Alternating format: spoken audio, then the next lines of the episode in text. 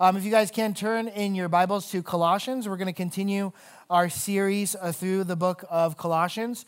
We're going to close off the second half of chapter 3.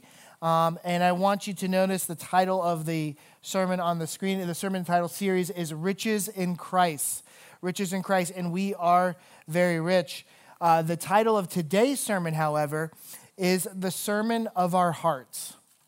All of us have a ministry, and we're all preaching to each other in a different way, and it's more than words. We're actually leading louder than our words. We're leading out of the sermon that's alive in our heart um, as we go through this particular moment, I want you to see there's a lot of modern problems that Paul is addressing. Sometimes you can read a Bible, especially if you have a King James and you have a lot of these and thous and all those kind of things. Like, well, this is an ancient book with some, some good uh, philosophies in it. No, these are very modern situations that Paul is going to speak to, and he's going to have practical application to how we are to conduct ourselves.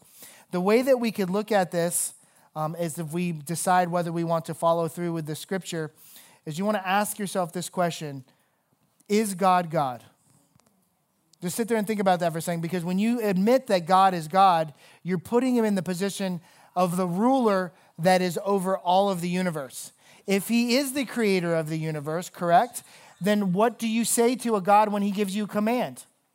If that God gives you a command, do you follow that command? So you're admitting that He's the maker of heaven and earth. You admit like He's in control of everything. So if does His word say, does it go? Uh, the one famous scholar said it this way: the most important thing about you is what you think about God.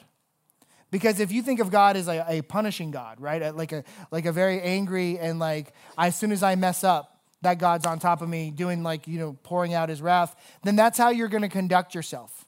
That's how you're going to approach him. But if you believe that your God is the God that put Jesus Christ on the cross and is pouring out grace and is a God of forgiveness and a God of mercy and compassion, if that's what you truly believe, then that's how you'll proceed in your relationship with him. See, it all comes down to a relationship. So as we move through the scripture, I want you to think about this. Do I serve a loving and grace filled God? And do I belong to him? Do I belong to God? Does God have my heart? And if that's true, then am I bound to his commands? If I'm bound to him, am I bound to his commands? You see, as we walk through life, a true Christian walk, a Christ following uh, walk, is one that has eyes on Jesus. My eyes are fixed on Jesus. It doesn't matter how I feel, it doesn't matter how I think the situation goes, it goes to what Jesus has said and what Jesus has done. And so that's how we're going to be moving forward through this scripture. We're going to be walking out by hearing and then believing, but then following. Uh, you know, your relationships have that same kind of an effect on you. What you believe with your husband, what you believe with your wife, what you believe with your children, what you believe with your boss or your you know coworkers. If if you believe the relationships at a certain place, then you'll proceed that way. And so the Lord is going to have a prescription for that. Um, I just say this: Have you ever been in that situation? Like uh, this is how you know how dire the need is for God to give us a prescription. Have you ever had a phone call for somebody that you needed to take, but you just looked at, you see, just see their name? If you have an iPhone, have you seen their picture and their picture just drives you nuts? And you just do one of these. you know you need to go, what's the next thing that comes out of your mouth? Have you ever said these words? Lord, help me. have you ever said that? Because you mean it. Lord, I don't know how to do this. I need your help in this relationship. And so, what this entire passage is, how for you to work your way through God's commands in this relationship. So, without further ado, join me, chapter 3, Colossians chapter 3, verse 18. Uh, follow along with me. It says, verse 18, Wives, submit yourselves to your husband as it is fitting in the Lord. Let's pray and go home. right? No, no, no. Like I said, this is a very touchy subject, but I want to encourage you this way. I want you to hear the commands of the Lord from the Lord. And I mean that specifically. I'm going to put up this uh, first slide. What does that word submit mean? It's a very touchy word in this day and age, right? Everyone's about fighting for individualism. Everyone's about standing up for your rights. Everything, you can't do that to me. You don't know who I am. That's, that's what this is. This is actually addressing this from a different way. It's not, it's not even touching on the individual, it's touching on the heart of the individual back to the Lord. Submit means to willingly surrender to someone else's leadership. It's a willingness. Would you submit to God's leadership? by submitting to somebody that he put over you. Every day, in every way, we have to do this. Marriage is just one of them. And so, what we're looking at inside of this is we're looking at this. This is not about the respect that the person has earned, right? Has every husband that ever lived, were they all respectable? Did they all live? Well, women, why are you laughing so quick? has every man that has ever lived that has been a husband, has he led well? Nevertheless, what is the command? Wives, submit yourself to the person's leadership and that is a very touchy thing because you know what? Do you believe that God has a plan for your husband? Doesn't matter about his performance right now. Do you believe that God has a redemptive plan for him? What is your role? Your role is to bring the love of Christ into the house in this particular way. What you're communicating to your husband in this situation is not that he's trustworthy, that God is trustworthy. And this begins the movement of transformation inside of a Christian household. And that's what he's saying right here. And so, what we want to do is just take this moment to understand where we're actually submitting first. I'm going to put up the next slide. Submission first starts with your surrender to God. You know what's really difficult for a woman to submit to an imperfect man if she's not godly in the first place? She's, she's actually trying to do it in her own power. So, what the best thing that a wife can do in this particular moment is get right before the Lord. Once you're right before the Lord, guess what? You want to follow the Lord's commands. If you're not right before the Lord, guess what? You struggle with his commands. And we've already decided that this is a binding command from the Lord. And so what we want to do is to, to offer a godly woman to a God, to, maybe he's not a godly man, doesn't matter. The call is to be a godly woman first to God and follow his plan. Now, what this verse is actually not saying, it's not diminishing your equality. And that at no point in the scripture did it disqualify the woman from being equal to the man, because as we actually seen in other scriptures that there is no slave or free, no Scythian or Greek or barbarian or Jew, right? There's no man nor woman. We are all children of the Lord. That's the equal playing field. Are we called to different roles? 100%, absolutely. And so the Lord is not saying, I'm asking you to diminish yourself or put your integrity in check or, or be lower than the man. The question, the first and foremost, is will you submit to God's plan? If the answer is yes, then you follow him into it and you leave him to be the one that's calling it. Now, I want to let you know the standard that you're walking into, wives, because this can seem very heavy. You're like, okay, I'm going to take some notes and we'll wait till we get to the husband before I say anything else. But I want you to hear the legacy that you walk into. It's nothing that you have not heard from before from Christ himself. Look at Philippians on the screen. And this actually applies to everybody, but I want you to hear uh, to the Lord's mindset. In your relationships with one another, have the same mindset as Christ Jesus. Now, look what the word mindset, there is a reason why Paul put that in there. He's saying you have to decide to have the same mindset as Jesus. Not you're not you're not worried about like I'm looking at my husband, am I equal to him? Am I diminished? No. You have to choose, I'm equal. What do I do with my decision? Look at verse 6. This is Jesus Christ, who being in very nature God, did not consider equality with God something to be used to his advantage. Let's stop right there. If you believe in the Trinity, as we do here at this church, you believe Father, Son, and Holy Spirit you believe that Jesus Christ and the Father are one, right? Came from Christ, or came from God, sent to this earth, right? Was he equal with the Lord? Yes. What did he model out for us on this earth? Surrender. Surrender. Remember, you know, Peter is standing there in the Garden of Gethsemane and he hacks a guy's ear off, and Jesus is like, What are you doing? You think I need you with a little sword to take off this guy. I can call angels. I can call a legion of angels. I'm the God of heaven. I don't need your help. I willingly lay down my life.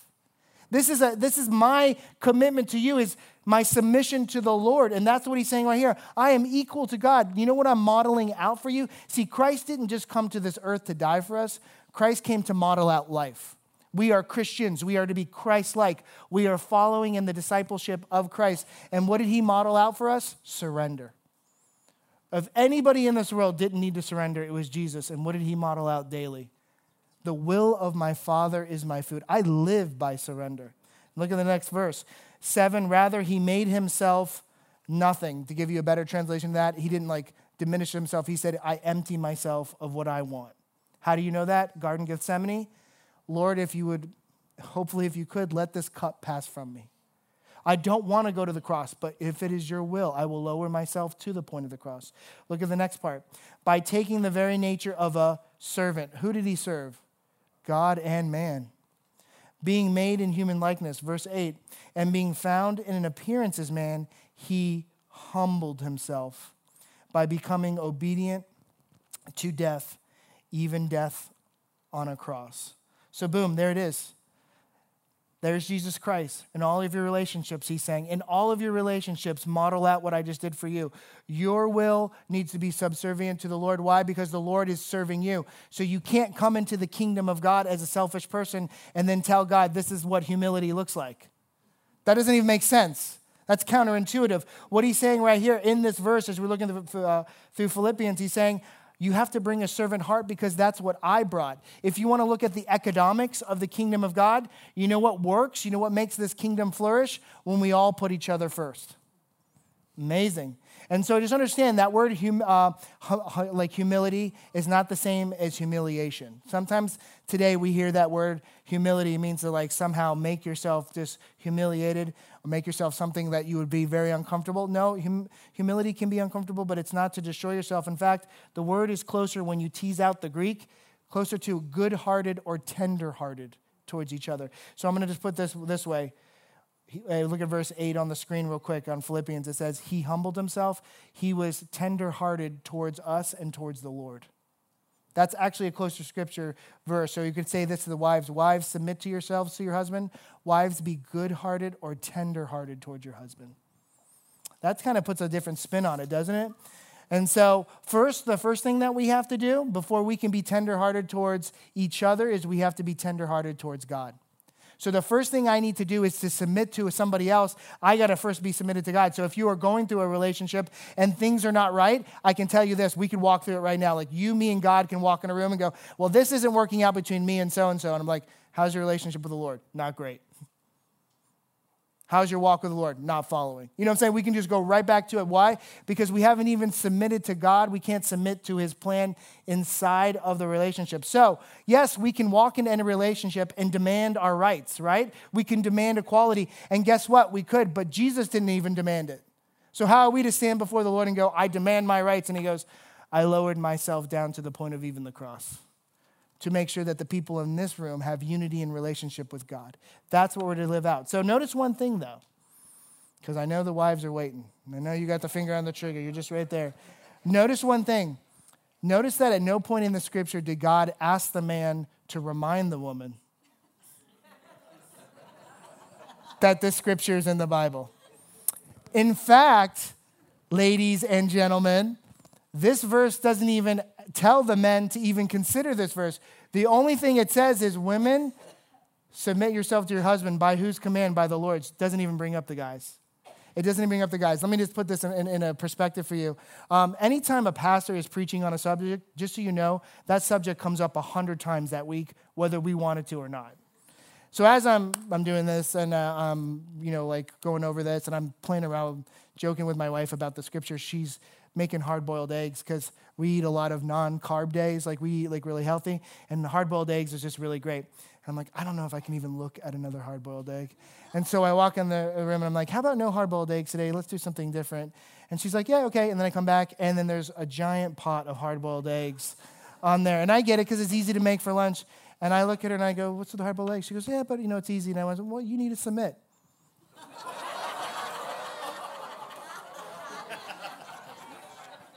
What do you think her reaction was? her reaction didn't even come with words, it was your reaction. She laughed. Anyways, and she moved on because it's not the husband's job to remind the wife to submit. It's her job to get right before the Lord and follow through with his plan. And that's what the scripture is saying. It's not an issue, like, this is not a, a, power grab by the husband. In fact, that's not even godly living. It's not godly living for me to sit there and harp over my wife or what she should do before the Lord. In fact, if I have to do that, then guess what? Our house is out of balance to begin with. Because what we have is two unbelievers, not unbelievers, but two godly people trying to do ungodly things to lead each other instead of pointing each other back to the Lord. In fact, what the wife is doing is she's modeling out that the husband should trust God's plan. So it doesn't matter if the husband is Christian or non Christian, this woman is deciding to follow God's plan regardless because she doesn't trust her husband as much as she trusts the God over the whole house to work out his plan. In fact, it's not even his job to even point to this verse or do this scripture. It's his job to love her in a different way, but also submit to her in this way. Look at verse 19. I know you ladies are waiting. Here we go. Boys, buckle up. The women were asked to submit. Now, that's surrender, that's respect. I want you to hear how heavy it gets for the guys. Husbands, love your wives and do not be harsh with them. That word harsh isn't just be like irritating or annoying or demand no boiled eggs for that week.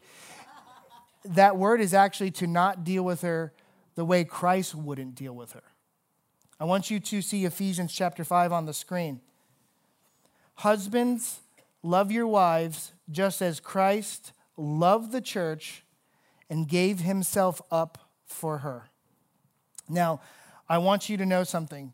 This is a very, like, I'm going to say this in, in, a reverent way. It's a very fearful thing for a lady to listen to the Lord and hear the Lord say, I want you to put your submission into the hands of an imperfect man. Unless that man is submitting to the Lord. And then it becomes a very honorable and delightful thing. Because look at this. If you just look at the scripture, you, you have to say to yourself, can I trust a person if they don't trust God? Can I submit to a person who doesn't submit to the Lord? Well, nonetheless, for the wives, you were called to that. But husbands, look what your command is. Your command is to bring in the love of the Lord into the house. Who's responsible for grace, mercy, and compassion? The man. Who's responsible for the edification and encouragement that we are a Christ following family, that no matter what, the responsibility leans on you? The man. What's happening right here is is modeling out this. Look at the, the word on the screen. Love submits to the other person's well being first. So you could say the whole point was the women to submit, but the men, they were supposed to just love. No. You're supposed to submit and surrender your life to your wife. We just proved that in Philippians, and now we just proved that in Ephesians. Just think about this Jesus Christ is sitting in heaven. How awesome is that? Right? How awesome is that for Jesus? But for him to gain the bride of Christ, the church is called the bride of Christ, for him to gain the bride of Christ, to make sure that she flourishes, that's all of us, what did he have to do? He had to vacate what he probably wanted to come down to what we needed. That means I'm not sitting here going, men, you can't go golfing, or men, you can't have that weekend ride on the motorcycle. What I'm saying is, is your wife flourishing in the love of the Lord because you have ushered that into the house? That's what this is saying right there. Is your wife flourishing in her love for the Lord because she sees it and is experienced in you? We are to model that out for the women that are in this room, for, the, for, for our wives. And you have to ask yourself this really crazy question She's submitting to an imperfect person but is she submitting to a holy person? That's your question as a husband. Is she submitting to a holy person that is filled with the love of the Lord? That's a much softer landing spot, isn't it? You know, all of this takes place if both men and women have this word. It's called agape love. Because the word love comes up. You know what it says there? Husbands, love your wives. It's agape love. We're going to put that on the screen. It's unconditional love. You know what agape love is not? It's not romantic love. That doesn't soothe all wounds. That doesn't repair a person's heart. That doesn't restore someone's life. It's not erotic love, as much as people would try to make that out to be. It's unconditional love that points a person to heaven. For the husbands in the room, or maybe potential husbands in the room, are you the kind of guy that would lay yourself down all of yourself to the point of, like, say, dying to yourself so that your wife could flourish? Would you raise her up? And not just like, uh, I read this scripture and this is what I want to do. No, on a daily basis. How about if you're really going through it on a minutely or secondly basis, right? And you know what's amazing about all of this that we see inside of the scripture right now? Christ has spoken to us, and Christ has been the model for both the man and the woman. Isn't that incredible? I mean, one, one verse scripture in Philippians, Christ has laid it out. He said to the wife, You need to surrender. You know why? Because I surrender to God. So if you're going to follow me as a Christian, follow me into that. And husbands, you need to lay down your life like I lay down my life for the church. You need to follow me into that. But doesn't that not bring unity between us and God and then, then to each other? That's the harmony that the Lord is talking about. And so this sounds great, right? This sounds like you're like, Joey, this all sounds wonderful until the rubber meets the road and then you get inside my marriage. Well, then I will tell you this, then you're finally hearing what the Lord is saying. It takes work. Relationships take work. You know what's the hardest part of you submitting to God's plan? You. I have found that the hardest parts of our marriage has been the parts where I don't want to submit to God's plan first because the moment that I do, something takes place. It's called transformation because what I'm doing is I'm taking my heart and laying it down. You know, there is no place for a self centered heart in a God centered kingdom. There is no place for a, self centered heart in a God centered kingdom. You cannot sit on the throne of your heart and tell God how it's supposed to be because then you are telling God, He's not God, you are. And therefore, there's all the breaking, right? There's all the problems. We've started with this with Lucifer, all the way through Adam and Eve, all throughout history. What is sin? It's separation from God's plan. And the only way that God is going to honor you and bless you is when you operate inside of his prescription and his plan. And so the Lord is saying to this this is not for a husband to forcefully take power away from his wife, it's for her to lovingly surrender first to God's plan and then to her, and then for the husband, for him to surrender to God's plan and then follow through with his love for her. You know, so many times, because women can say, because I, I, I, feel like attention sometimes with that word submission. A lot of times when we go into counseling, it's not always an issue of submission. Sometimes the man doesn't even want to step up into the role that God's called him. We go into counseling, go, what's, what, what's going on with you two? What's going on? And we come through it and we walk through scripture and we talk, we come and find out the man is there, he's present, but he's not participating in God's plan. This marriage takes two people who love God first and then love each other. But to love God is to follow God. To know God is to listen to God and hear and believe. And so that is where successful relationships work inside the church. What would happen in every marriage, not just in this church, but all churches, if everyone first submitted to God and then to his plan? How rock solid would every marriage be? And that's what God's called. And these are just two verses. Look at the next one. We're going to go, because kids aren't getting off the hook today. This passage comes to the next part. Children, verse 20, obey your parents in everything, for this pleases the Lord. Now, reminder in this that you can understand is this is not talking to adult children. This is for children that are being home and are being raised, little ones that are being raised to become the adults that they are going to be, the, the men and women inside of Christ that they're to be. So nobody can go home tonight and pick up the phone and, like, Pastor Joey, to my adult children, he said, You got to obey me. You come home for Christmas. You know, you can't, you can't do that. That's not what this verse is saying. What this verse is saying is, you need to be living in a house that is in complete balance with the Lord. So, first, you got to love the Lord, and then you have to surrender to the next person. Well, this is a binding command for kids to honor their parents, is it not? But look at this. Ephesians chapter 6 says this Children, obey your parents. This is up on the screen for you. Children, obey your parents in the Lord, for this is right. Verse 2 Honor your father and mother, which is, now notice this, the first commandment with a promise. Stop there.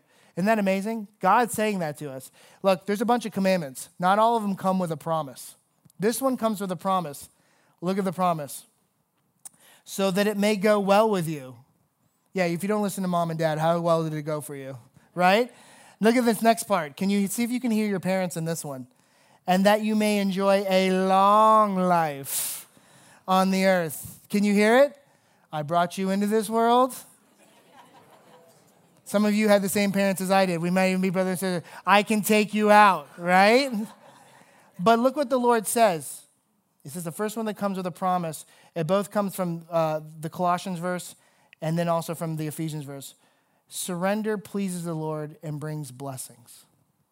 Surrender pleases the Lord and brings blessings. The reason that we can model this out for our children is that if we're already adhering to the first two verses, right? We're first getting right with the Lord and then we're getting right with each other, then we can expect that of our children in the next generation. We can't expect that in them if they don't even see that modeled out in you. If you don't ever surrender to God and you don't surrender to each other, how can you expect them to surrender? And that's what he's saying right there. Surrender pleases the Lord and brings blessings. And once again, the Lord is not going to honor your sin and your rebellion and continue blessing you. The only place that you're going to find that the kingdom of God, remember, says, seek ye first the kingdom of God, and the rest will be added to you. The rest ain't coming until you first seek the kingdom of God. And what is that? Following the Lord's command. Now, look at verse 21. Fathers, do not embitter your children, or they will become discouraged. Fathers, do not embitter your children, or they will become discouraged. Um, I like this also too. Ephesians on the screen, verse uh, 4 and chapter 6 says this Fathers, do not exasperate your children. Instead, bring them up in training and instruction of the Lord. Why did Paul bring this up in two different chapters? Because kids will make you nuts. So understand that the Bible is very practical. It's got a little spiritual, right? But it's very practical too. You know what has grown me more than any other thing on this planet? When we had two children, and now I have to deal with two little clone sinners of myself. two little clone sinners of myself. Do you know how many times I tell? It's almost like I don't even want to say something. Like, don't go touch this. That's the only thing they want to touch in the house. And I'm like, what are you doing?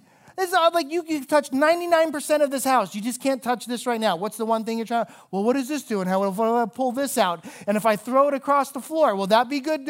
No, don't touch it. And the moment I start feeling it well up in me, I'm like, these little sinners, these little rugrats. I can hear the word of the Lord come right over my shoulder, right? Oh, that's interesting. Oh, uh, so you tell someone something for their own benefit and protection, and then they don't listen to you, and everything goes kaput. That's interesting. And then they want to come back to you when it hurts. Like I always say to my son, don't balance yourself on the couch. And then he falls, and then he hurts. And then he looks at me like, well, why didn't you tell me the ground was going to hurt when gravity hit me there? How many times have you looked at God and said, well, why didn't you tell me it would turn out this bad? Only to find out he's been telling you nothing but that in Scripture. First thing we want to blame is the person trying to protect us. But look what the, the commandment is in here. There's a binding command. Fathers, do not embitter your children. Fathers, do not exasperate your children. Instead, bring them up in the training and instruction of the Lord, or they will become discouraged. You know, the calling here is for you to shepherd your children the way Christ shepherded you. Who here has sinned and immediately got hit by a lightning bolt? Not a one. Oh, somebody really? Did you really get by a light bulb? yeah, it was quite a light bulb. There's maybe some other stuff, but right, but like, but nobody's ever gotten the punishment. Or how about this? Who here has suffered the wrath of the cross? Now I have to be really theological with you guys. Who here has suffered the wrath of the cross the moment they sinned?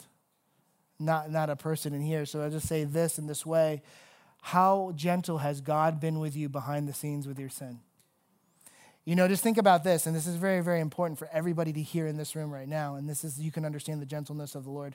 There's a great uh, statement by an old time scholar, like in the 1800s. He said this God has a way of raising you up, and you don't get exalted, meaning you don't get a big head, right?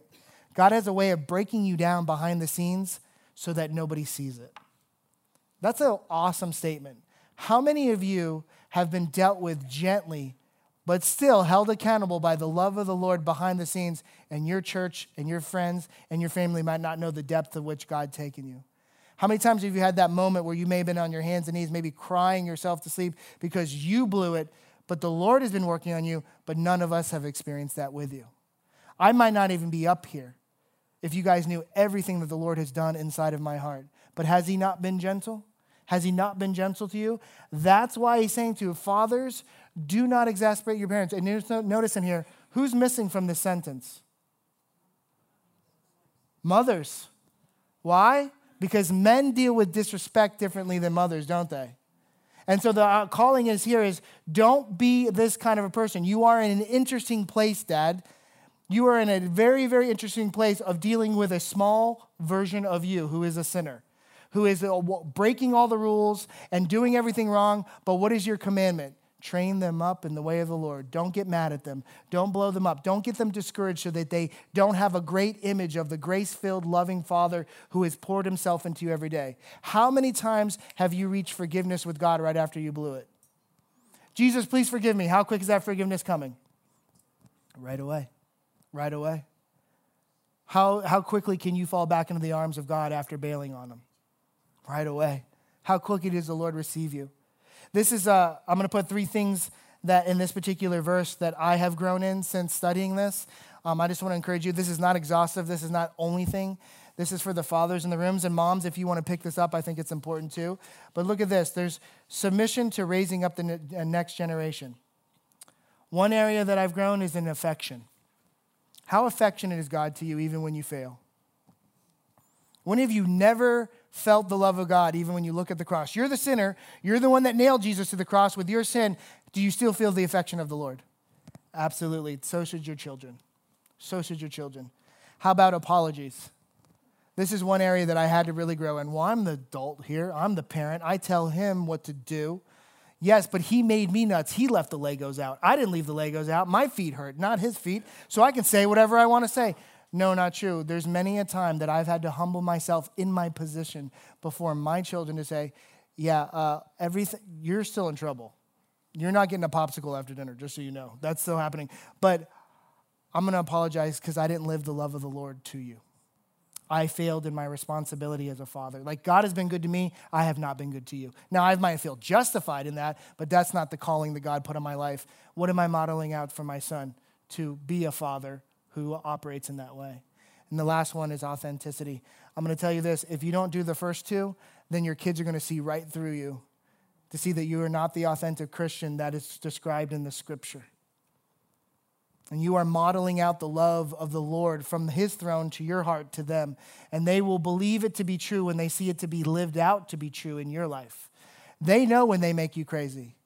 They also can see within you humble yourself inside of your calling to move forward in this way. And I will tell you this there are a few areas where the submission of my heart has grown me more than when I've had to humble myself to a smaller, tinier sinner to say that I have failed you.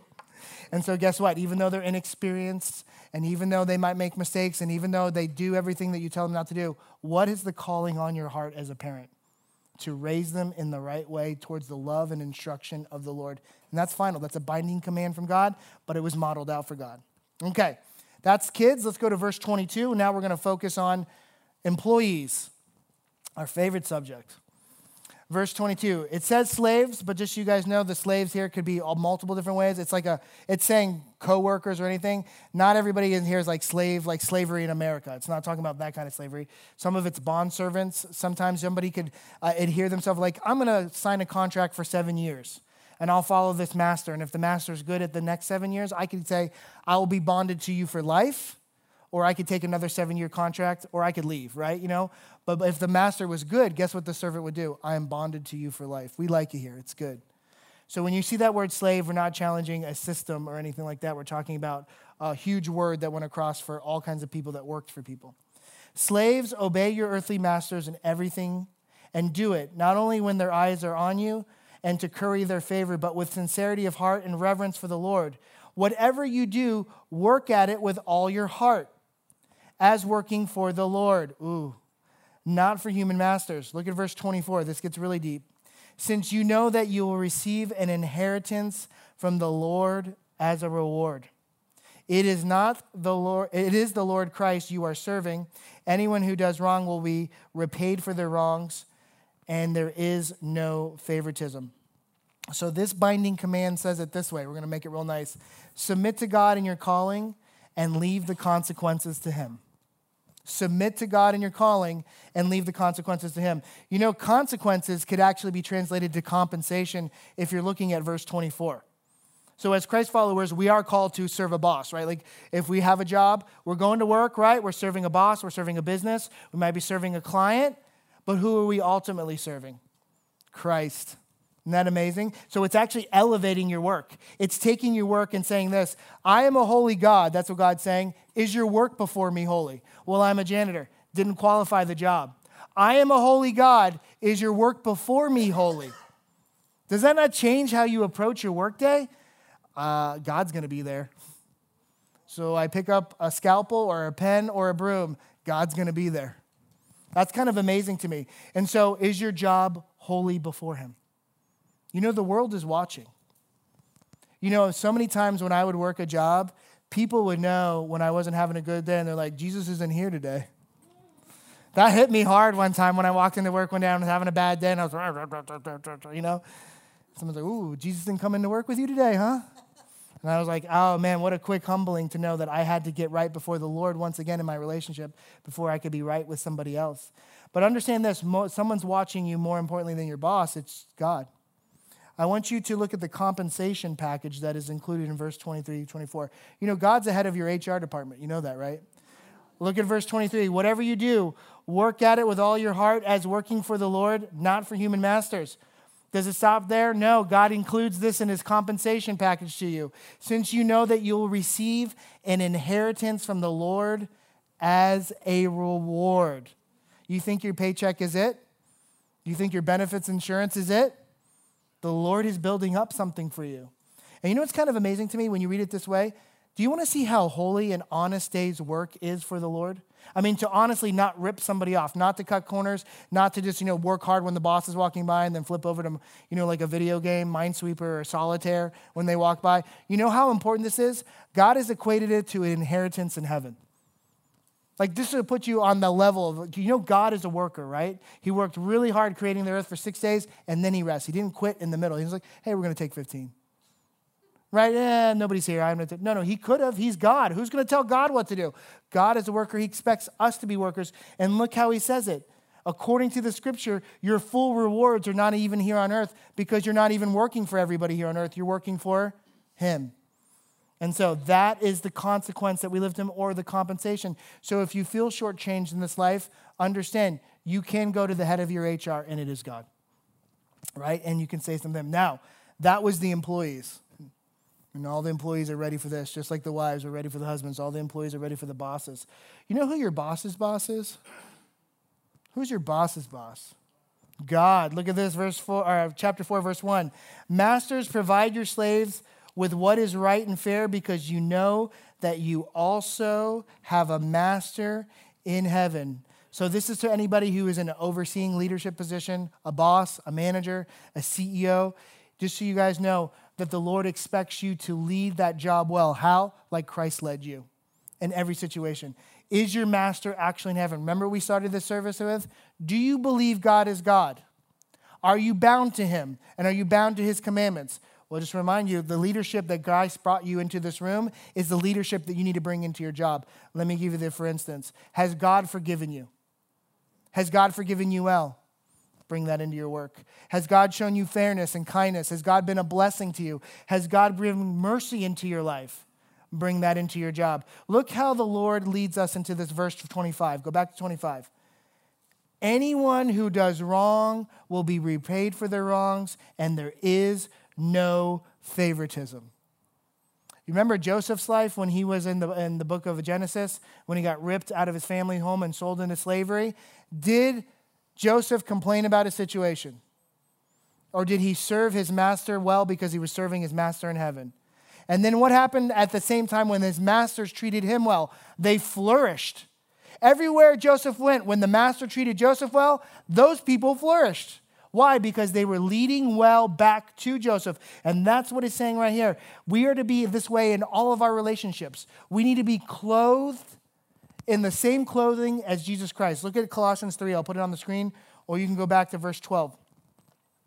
Therefore, as God's chosen people, is anybody chosen by God in here in this room? Holy and dearly loved. So, holy in your marriage, holy in your parenting, holy at your job. Dearly loved, clothe yourselves with compassion, kindness, humility, gentleness, and patience. Bear with each other and forgive one another if you have uh, has any grievance against someone, forgive as the Lord has forgiven you. You know what this is called, this sermon series? It's called The Riches of Christ. You know what's going to make us rich in heaven? The forgiveness that we have felt for a life lived against God here on earth, and yet we get eternity. We have failed, failed God in the temporary, but through His grace, what have we received? Everything. And so the Lord is saying, by the same way that you have been clothed in the riches of God, walk out that riches. Now that you've received the riches of God, earn the riches of God by walking it out. Walk it out in front of everybody so that every single person can be attracted to the Christ that's in you. This is our final slide. Look at this point. Did you know that your life is a sermon? Your life is a sermon, and a heart full of God preaches better than your lips ever could. Understand that, that the world is spiritually poor. they're bankrupt, and you're walking around with the divine blessings of heaven wrapped around you and Christ sitting on your heart, you don't think that the world is hungry for what you have? We are the difference in the world because we are the change in the world because heaven has come to us. But we have to receive and walk it out. So if you are a Christ follower, look at that word. I didn't say Christian, Christ like. I said Christ follower. Will you follow God into all of this? Will you be bound to his commands? Just think about this. You will separate yourself from the world by the wealth that you have received. And just think about the passion and ministry that Jesus had for everybody in every situation. Every time he came across somebody, were they perfect? No, that's why this is work. Was everybody in need of Jesus Christ? Absolutely. Did Jesus change their life? Most of the time it did. The one with the hard hearts ran away, but the people who received, what did they do? They had a whole new story that was written into the Bible. Can you imagine if we follow these commands, bound to these commands, because we believe that God is God and we believe His word is true, how we could change marriages today? How we could change our neighborhoods or our workplaces? How we could change our community. Can you imagine if this was rock solid in our heart, how the city of Sebastian could change? If we believe this to be this. So it starts with saying this yeah, I have a lot of spheres of influences in my life, but who's at the center and who's running it all? Is it Jesus or is it me? Is it Jesus or is it me? We're about to take communion, so if you guys can grab uh, your communion cups, I just want to encourage you inside of this um, as we move forward this, your life is a sermon because Jesus came and wrote the rest of your story. And our hearts should be filled with the same grace and surrender that Christ showed us on the cross. We've already proven today that Christ has shown us a great level of worship, or sorry, uh, service to our worship by coming to, to the cross and dying for our sins. That wasn't something he wanted, remember, right?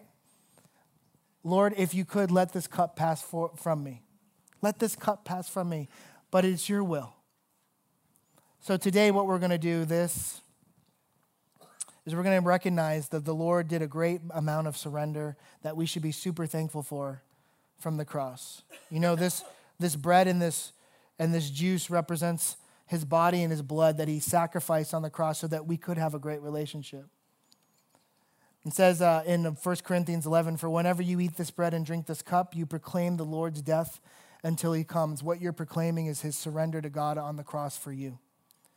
None of us are in this room if Jesus Christ doesn't surrender. So, what we're going to do is we're going to take a moment. Jimmy's going to play a song, and we're going to take time to examine our hearts. If you're in this room right now, we know what the first command was to get right with the Lord before we go into our communion, I'm just going to ask don't worry about wondering what God will think of you. You know that when you stepped in this room, God knows everything about you. There is no such thing as secret sin before the Lord. But what the scripture says is we should examine ourselves, take inventory, and give it to God. If you need forgiveness, ask for forgiveness during this time. As Jimmy is singing, just confess your heart to the Lord. Just confess it.